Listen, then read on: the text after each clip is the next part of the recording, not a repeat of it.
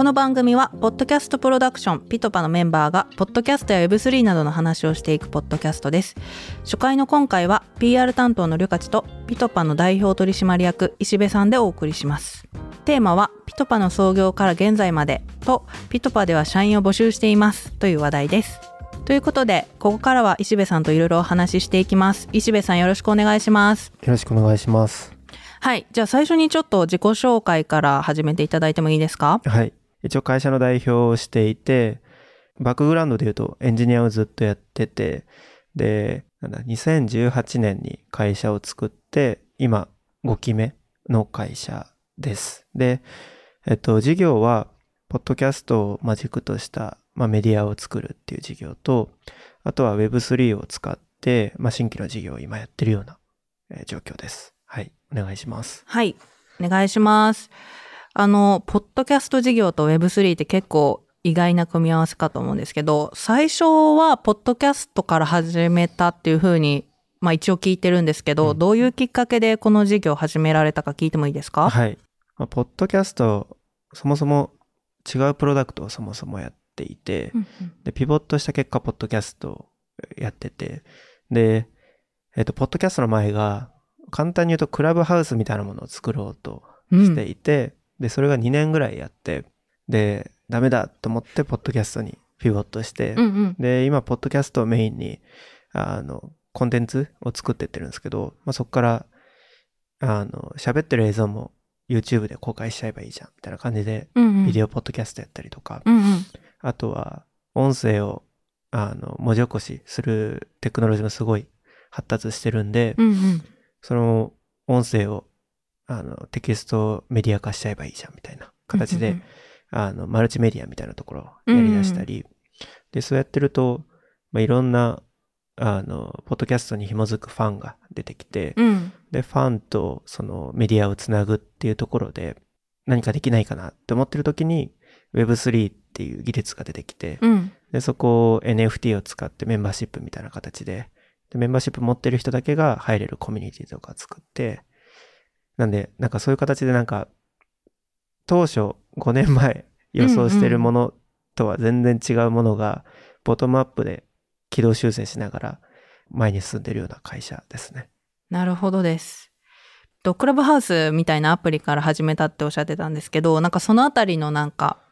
空気感みたいなのを聞きたくて、うん、どういう感じでピポットされたんですか？まあ最初、とにかく SNS を作りたいみたいな感じでやりだしてて。何年ぐらいだろう ?2018 年ああ、なるほど。えー、っと、なん、なんだろうな。インスタとか。そう、TikTok が日本来たぐらいで。うんうんうん。まだまだ SNS 来るぞみたいな時代ですね。うん。で、僕が前職リクルートでずっとエンジニアしてて、うんうん、で、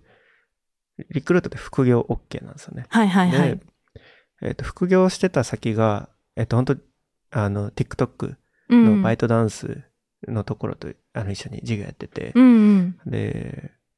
なんか、動画サービスの、なんか TikTok って会社が中国に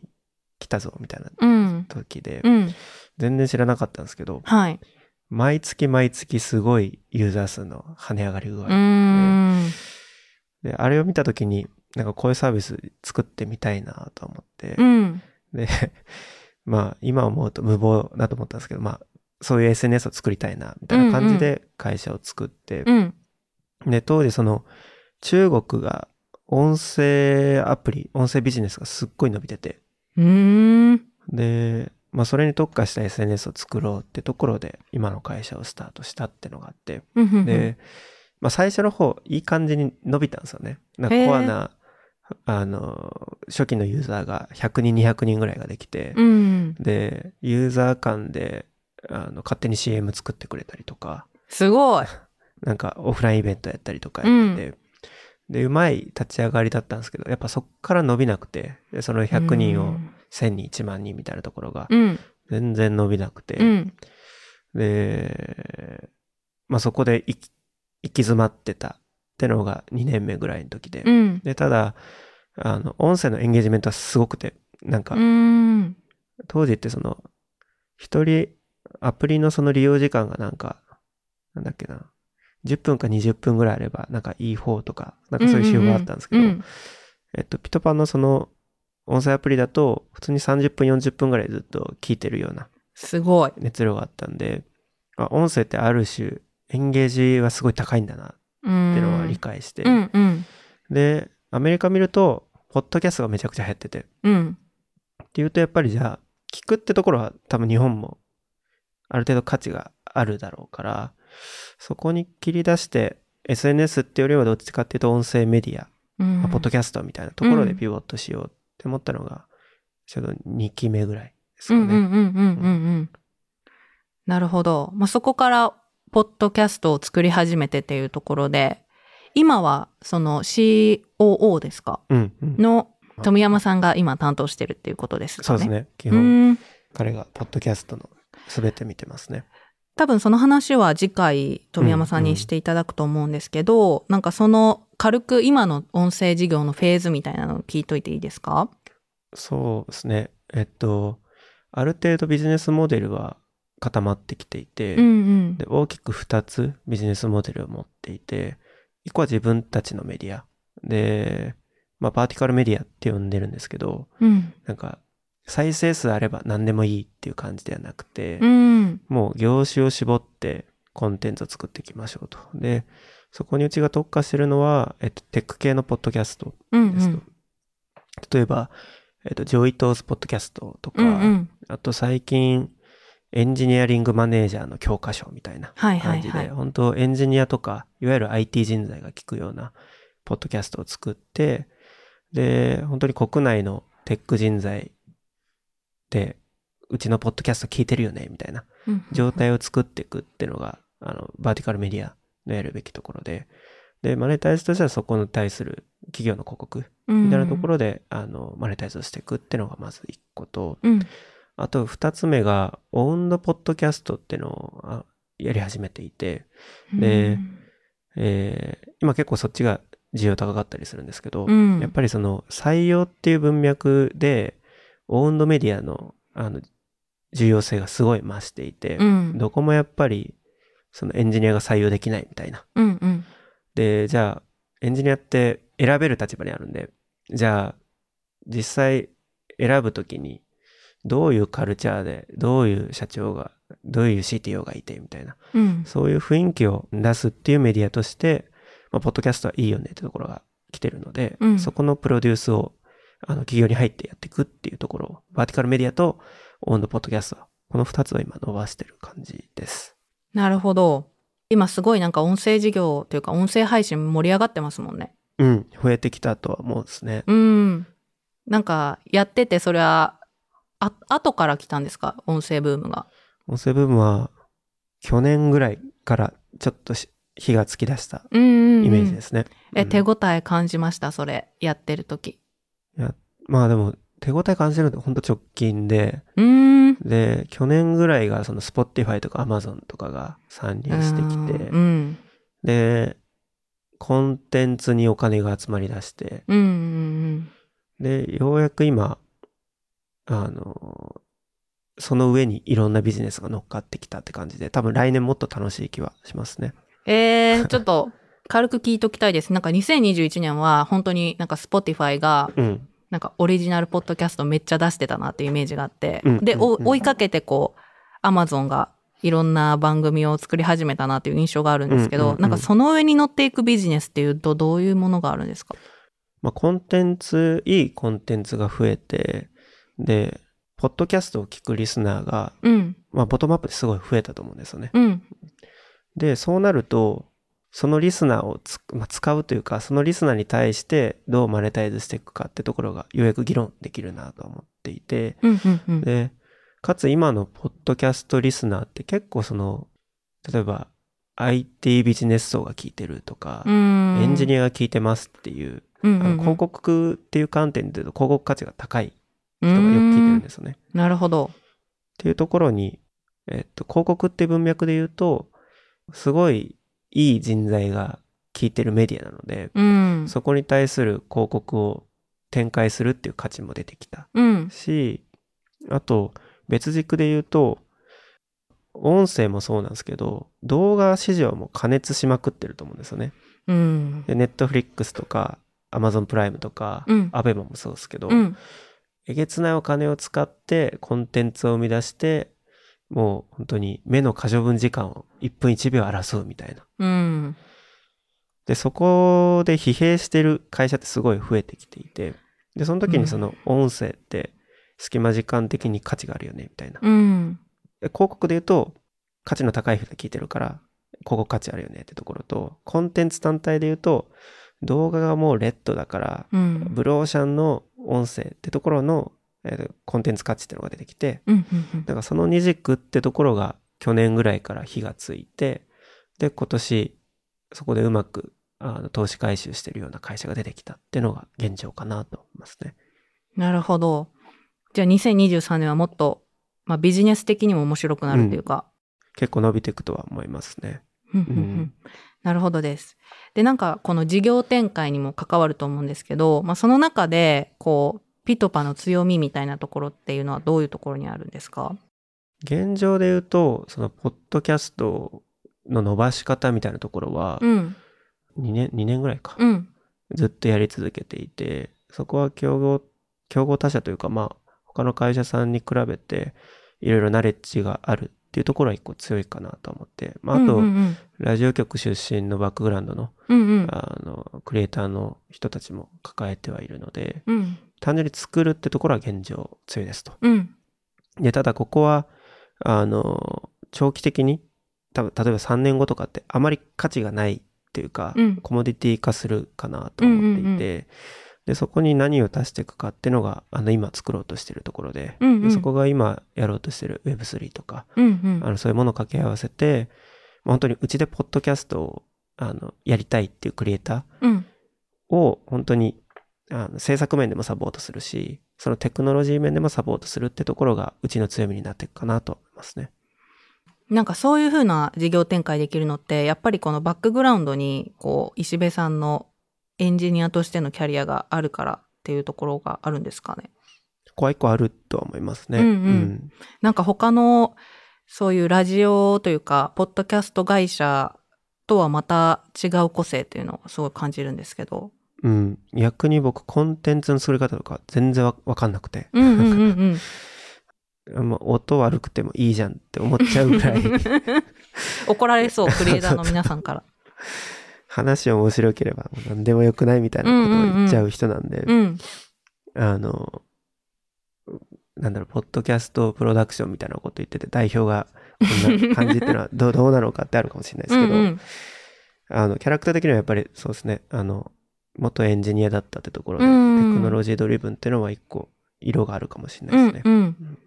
なるほどです。まあだからこそこう、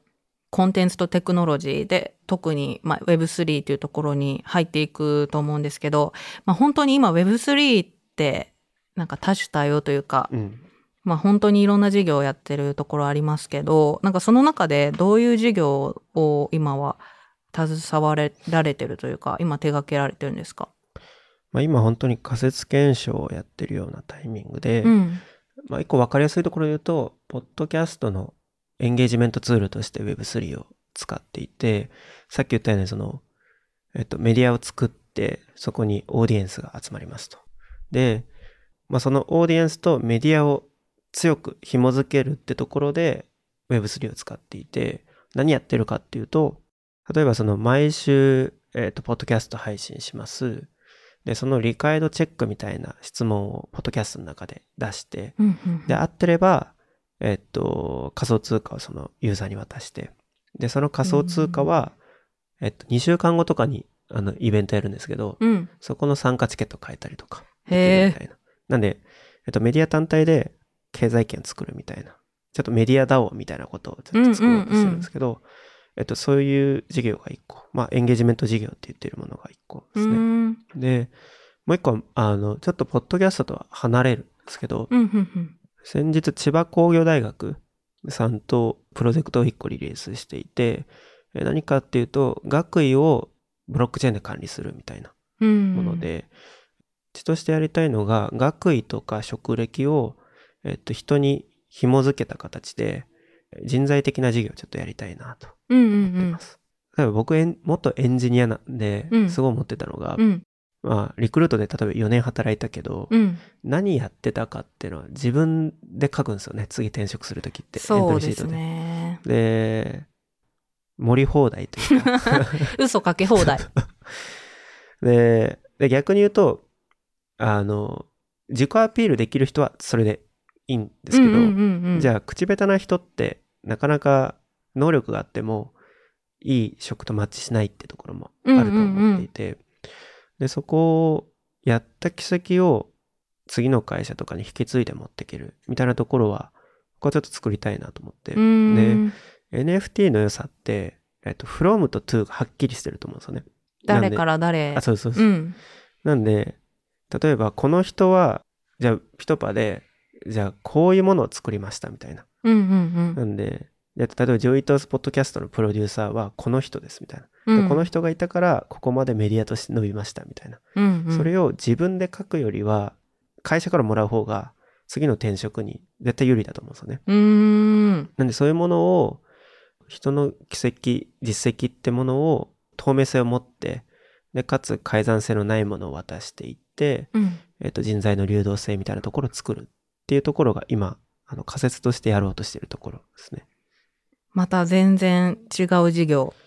そうですね。ただまあ、結構紐づいてて、うんさっきのその、エンジニアポッドキャスト、うんうん。バーティカルメディアって言ってたところですけど、うんうん。あれのクライアントも結局そのエンジニアを採用したいみたいなニーズなんですよね。うん。で、今、えっ、と、職歴に関しても、結局その、その人の能力を可視化して、えっ、と、採用につなげようっていうところなので、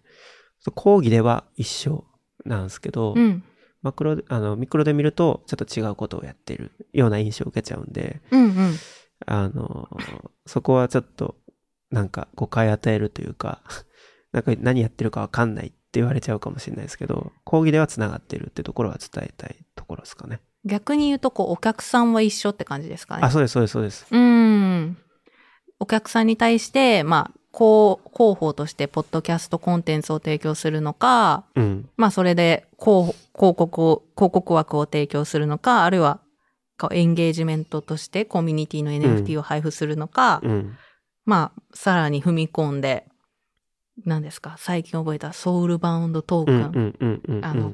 交換、渡せないうん。ものを経歴としてうん。渡すみたいなところまで踏み込むのかみたいなのを今手広くこう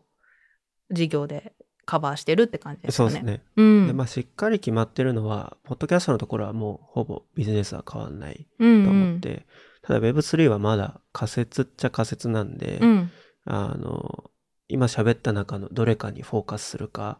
それともまた違うとこに行くかもしれないんで、うんうんボラティリティは Web3 のがあるかもしれないですね。うん。うん。今でも実際にその千葉工大とか、うん。あの、コミュニティだと、 Joi Ito's Podcast うんの、あの、NFT とか配布されてるのかなと思うんですけど、実際手応えどうですか？結構、あの、ニーズはあるなとは思ってて、うんうん。えっと、特にその人材定義のところ、その千葉工大の件とかは、うんうん。いろんな、あの、会社さんから連絡もらっていて、社会的ニーズはめちゃくちゃあるなとは思ってますね。それは課題としてどういう人たちが課題を持って依頼してくるんですか？まあ、例えば、外国人、えっと、労働者うん。を日本に誘致するって時に、まあ、うちもそのエンジニア一部、あの、外国人の方いたりするんですけど、うん。えっと、日本企業から見ると、うん。じゃあ外国人採用しますって時に、全くわかんないですよね。採用していいか。そうですね。うん。でも、それがバックグラウンドとして、例えばその、日本の、なんか A って会社で、こういう仕事をしてて、こういう実績があったよっていう情報があるのとないのだと、うんうん。全然違うと思うんですよね。うん。なんで、そういう意味で言うと、そういったその、ブラックボックスになっている人材マーケットに対して、いわゆるそのリファレンスチェック的に、うん。あの、職歴トークンみたいなものを使うっていうのは、かなり需要あるかなと思っていて、うん、うん、うんうん。そのあたりは今、あの興味持っている分野ですね。なるほど。じゃあ、フェーズ的には、まあ、仮説検証中だけど、結構問い合わせはある。うん、来てる感じですうね。ん。で実際今、あの、す水面下でプロジェクトは、あの、スタートしていて、うんうん。まあ半年、来年とかにはなんか出せるかもしれないですけど、うん。一応その分野でやろうとしてるあのプロジェクトは立ち上がってます。なるほどです。じゃあ実、なんか大体この今、ピトパがやられてる事業みたいなのをざっと聞いてきたんですけれども、うん。なんか聞いてると結構いろんな人がいそうだなっていううん、ふうに思っていて、なんかピトパって今どういうメンバーで構成されてるんですか？取締役が、えっと、僕と富山とあともう一人、うんうん。デジタル、株主のデジタルガレージから入ってきてもらってる人うん。3人で、で、あとは、このポッドキャストチームに関しては、まあ、ラジオ局でバックグラウンドある人とか、うんうん。まあ、そういった人たちが入っていて、ディレクターみたいな感じでか？そうですすね。Web3 に関しては、えーっと、基本エンジニアだけがいるような感じですね。なるほど。今回は多分富山さんが次回あの音声事業のメンバー募集もめちゃくちゃやられてると思うんで、うん。やあの聞いていこうと思うんですけど Web3 は今どういう人を求めてますか？今だと、バックグラウンドエンジニアで、うん。新規事業のビジネスもやりたいみたいな、うなんかん。そういった思考の人は多分相性合う気はしていて、うん。ある程度ウェブエンジニアリングやった上で、うん。新しい技術ちょっと学びたい、かつスタートアップで、で、かつちょっとビジネスもやりたいみたいな。そんな人いれば。別の意味でのフルスタックエンジニアあ、だな。そうそうそう。で基本うちみんなフルスタックでエンジニアは。うんうん。ほとんどのメンバーが僕の前職の同僚とかでうんうん。あの構成してるんですけど、働き方も課題があって、うん。で、みんなでタスク分担して、それぞれが取っていくみたいな。で、そこって別に技術、バックグラウンドがこういうことがあって、なんか、この領域領域しかやりませんっていうよりも、どっちかというとみんながやりたいものを取っていくみたいな感じで、基基本フルスタックな感じではやってますね。なんか結構、なんだろう。いろいろそういうふうに分担してるっていうと、なんか本当に自由なのかなっていうイメージがあるんですけど、うん。今入ったら、まあどういう感じの仕事をやることになるんですかね？現状だと、そのいろいろクライアントから問い合わせが来てますと。うんうんで、ある程度こういうものを作ればビジネス的にあの伸びんじゃないかなってのも見えてきていて、うん。うん。じゃあその時に、その Web3 って本当に技術が先月と今月だと全然違うものが出てきたりするうので、んうん。アーキテクチャ的にこれがいいよねみたいなことを一緒に決めて、うん。でそれをもとに設計実装できる、をやるみたいな、そういうところが、あの、マストのタスクかなと思いますね。なるほど。窓口もやるし、うん。実装もやる。うん。うん。なるほど。面白いと思うんですね。うんうんうんうん。なるほどですね。なんか案件としてはやっぱりその職歴 NFT とかそういうものが多いですか？うん、そこが、僕としてはそこをやりたいなと思ってますね。うんうんまあ、他の問い合わせもいろいろ来るんですけど、うん。職歴とか、そのお金で買えない NFT とか、個人的には面白いなとはてて、うんうん。うんそこをやりたいなと思ってますね。立場的には今こうなんか Web3 のプロダクト作れるメンバーがつまりは集まってるってことだと思うんですうん。よね。であのいろんなう問い合わせが来てるっていうところで言うとなんかそのさっきおっしゃってたみたいにこれはやりたくないこれはやりたいみたいなのが結構あるのかなと思って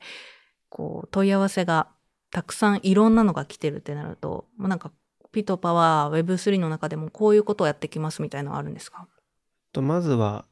あの既存のポッドキャストビジネスと相性のいいものはあのやりたいなと思ってて。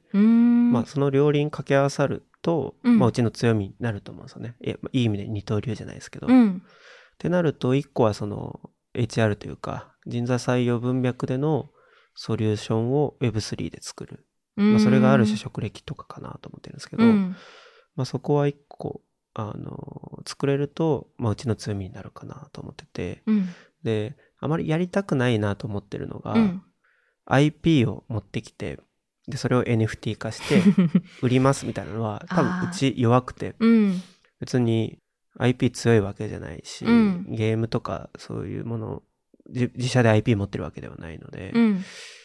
なかなかそこでやってった時に、あの強みを出せないかなと思うので、うん。そこはやらないかなとは思ってますね。なるほど。まあ、うん既存の音声事業とか、まあ、音声事業というよりかは、えっと、まあ、エンジニア採用と、まあ親和性があるものって感じなんですね。とそうですね。うん。うん。でもなんか話それますけど、やっぱメディア、今、その、なんだろう、エンゲージメントっていうところうん課題だと思うんで、なんかそこを Web3 で解決しようっていうのもすごい面白いですね。そ、そこは結構やる価値はあるかなと思って、うんうん。まあ、国内のメ、まあ海外もそうですけど、メディアって結構ビジネス的にやばい状況が多くて、そうですね。長年、やばい状況が続いてますね。で、今後もっと閉じていくメディア増えていくと思うんですようね。ん。で、まあ今うちがラジオ局さんとかとあのビジネスちょっとやってたりしてて、うん。地方局とかって結構厳しいんですよね。うん。で、地方メディアのあるべきは何なのかとかいろいろ議論されてますけど、うん。ある種そこは DAO ってのは一個、そこを解決する手段なのかもしれないうと思っん。てて、面白い。で、メディア DAO ってのは今、その、ジョイさん、伊藤ジョイさんと今作ろうとしてて、うん。まあ、それをリリースしてちゃんと価値が出せると結構メディア業界にインパクトを与えれる気がしてるので、うんうん。ここはちょっと可能性としては見たいところですね。本当なんか食レ系 NFT みたいになんか、この記事はこの人が書きましたとかも、なんかその中間としてありそうですもんね。うん。あとメディア DAO はどっちかっていうともう本当にエンゲージメント文脈が大きいなと思って、うんうんそのメディアとオーディエンスをつなぐってさっきの話があったんですけど、うん。オーディエンスも株主として加わってもらうみたいな。だどういうことだ？から、一緒にこのメディア育てましょうみたいな。うところでん。例えば地方局とかって地方で有力な企業とかすごいあると思うんですうけど、んうん。単なるその